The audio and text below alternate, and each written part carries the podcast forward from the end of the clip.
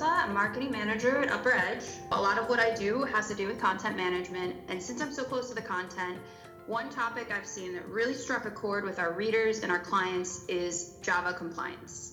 We received a ton of questions uh, via email, LinkedIn, on our blog, and uh, even directly from clients about the new Java licensing that went into effect in January. So today I'm sitting down with the author of our Java blogs, who is also a senior advisor in the Oracle practice, Arwan Couesbot, just to get his perspective on some of the most common questions we receive. Arwan, thanks for sitting down with me. Thank you so much, Lisa. Appreciate it. I wanted to specifically address your blog, Top Three Reasons Oracle Java Users Are Annoyingly Out of Compliance. Uh, but before we go ahead and dive into that, I just wanted to see if you could first explain at a very high level why Java compliance is such a big concern and what is the source of the confusion?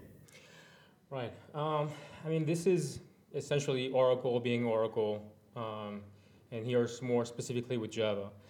Uh, they are known, you know, to be very complex, very ambiguous uh, in terms of their licensing policies. Uh, not only for their technology products, and now it's becoming more uh, obvious with uh, Oracle Java as they seem to be pushing for more uh, audits with those types of licenses. Um, the one thing that you need to understand, or the audience also, is it's not specifically just being out of compliance with Java, it's more the big picture. Oracle using Java as a way to get in your organization and, and potentially discover a much bigger financial exposure uh, associated with not only Java but other technology products. So, who exactly is affected by the licensing change? Would you say that it's all Java users? Yes. So, there's this wrong assumption out there uh, that it might depend on the um, Java version uh, that you're leveraging within your organization. Unfortunately, it's all users, uh, whether you are a legacy user or a net new Java user. Uh, and just to be precise, right, when we talk about Java, we talk about Java um, SE, uh, and this is the most common um, type of Java um, product that companies are using. Great. I, I, have a few questions about that. Before we get to the questions, sure. can we go ahead and talk a little bit more about the major reasons that contribute to why Oracle Java SE users can be out of compliance? So the tricky part, Lisa, about this is that um, to an extent, Java can be free, but to a very limited scope of usage. The three main reasons are one, you've got too many companies who just assume that Java is free and they take it for granted. Number two is uh, they use Java outside of the scope of the um, agreement uh, that they execute while they download and start deploying Java. And the third is a very straightforward uh, reason is some companies just start using commercial features of Java without knowing that they uh, need a, a, license to start being able to use those uh, Java instances. Uh, so let's go into each of those one by mm-hmm. one, if you don't mind. Sure. Starting with the first one. So you said that they assume it's free. Right. Uh, do they assume it's free because it was free at some point? Yes. So that's that's correct. The um, if you look at the history of Java, right, it was initially developed by Sun Microsystem, and at the time, Java was actually free. Um, but then, back in 2010, Oracle acquired Java, uh, or Sun Microsystem rather, uh, the developer of, of Java. And progressively, they started, Oracle started to commercialize Java. Now, they have a point that they there's a reason why they are making it um, like a commercial product is because they are adding some of their own features. But that really is uh, to a point where some of the confusion comes from. All right. Well, let's talk about the more about the second reason mm-hmm. uh, you mentioned in your blog about using Java out of scope for of general purpose computing. Uh, can you give a little bit more examples on that?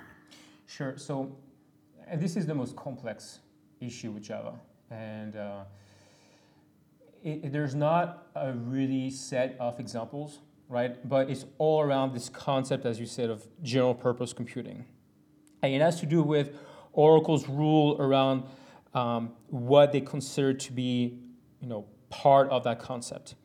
Uh, when you go on Oracle's website for the first time to download and start using Java, they essentially make you agree to a click through agreement.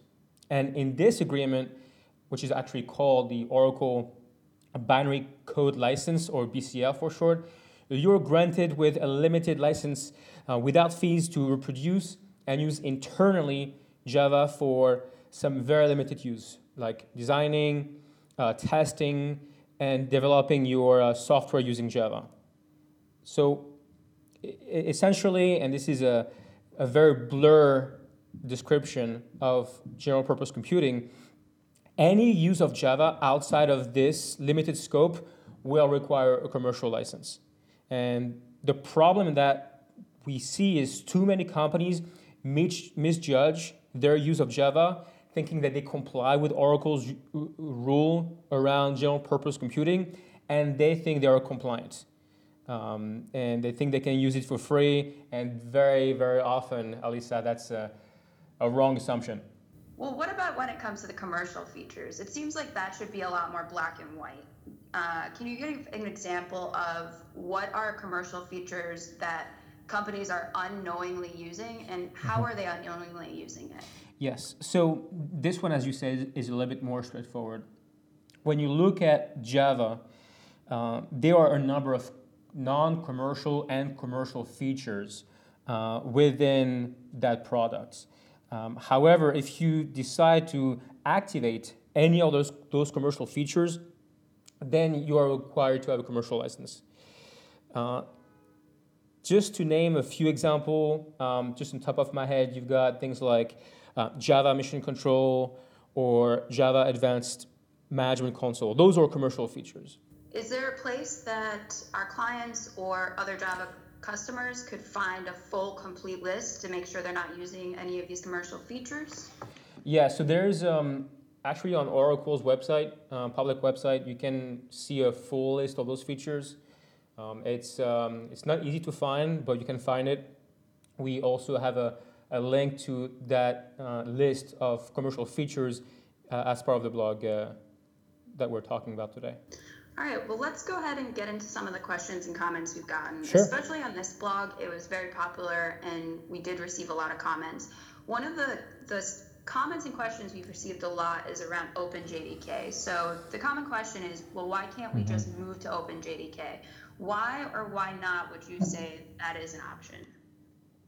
All right, so first off, um, we at UpperEdge, we're not technologists, so we can't really speak to the different functionalities or technical requirements that um, your organization may have and if OpenJDK is an option.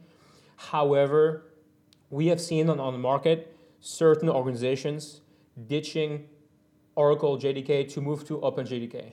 Now, OpenJDK is an open source platform, right? So it means that the frequency and the number of updates uh, and the associated maintenance might not be as, um, I would say, um, frequent uh, or consistent as Oracle. But we have seen some organization uh, do that. But that would not be something that we could recommend uh, as, uh, as an organization. What about updates? Uh, I know people have mentioned something about updates in OpenJDK, but as far as updates on Java SE, we've had people mention they don't need updates to Java SE. Does that mean they don't need a license? The answer, unfortunately, Lisa, is it depends. It really has no difference for Oracle if you are using updates of Java or not. Uh, the requirements for a commercial license is based on what I mentioned earlier. You know, the use of commercial features, you know, being um, out of the general purpose computing and so on. Um, so that's uh, unfortunately, even if you don't need updates, you might still require a commercial license. So one last question for you, uh, and it's a big one. As you know, companies are really worried about making sure that they aren't financially exposed as far as their compliance with Java and mm-hmm. the event of an audit from Oracle. Mm-hmm. So the big, big question a lot of people have is how can they make sure they're in compliance? Right. So first off, you need to understand that Java is licensed uh, through two main metric. The one is name user, right, and second is processor. That's number one. So depending on where your Java um, license is deployed. Either it is on a desktop computer or a larger server environment. Uh, you would need to start counting your user or your processor depending on that. Um, second is, unfortunately, Alisa, there's no easy way to conduct um, a self-assessment, if you will. Um, uh, well, there is actually, but unfortunately, uh, it requires all computers and servers running uh, Java to activate something called the um, uh, JRE usage tracking. And that is effectively a commercial feature within Oracle. Therefore, if you were to do a, a whole assessment using that function, your entire Java landscape would be out of compliance and would essentially make your organization uh, financially exposed. Uh, the only way really is, unfortunately, a very thorough manual labor, so to speak, uh, where you would have to go through each desktop computers and server and assess how those machines are using Java, uh, if they're using some of the commercial features like we talked about, um, and how those computers are being used, leveraged within the organization to make sure that they're uh, compliant with Oracle's BCL agreement that um, I mentioned earlier. But uh, sorry, Lisa, I don't have a, an easy answer for this. Uh, company's going to have to do the work, unfortunately. Ah, that's unfortunate. But I guess if that's how it is at the end of the day, that's what they have to do. Exactly. Uh, hopefully, this was helpful for our listeners still, though. Um, that really covers all of the questions that I wanted to ask you today. So, thank you, Arwan, for You're sitting welcome. down. Of course. Uh, and thanks to our listeners, too. If any listeners have any more questions regarding this, feel free to reach out either on our website, uh, through LinkedIn, Twitter, or just shoot us an email. Uh, our next podcast about Java, we're going to be talking about the difference in compliance policies with respect to Java versions.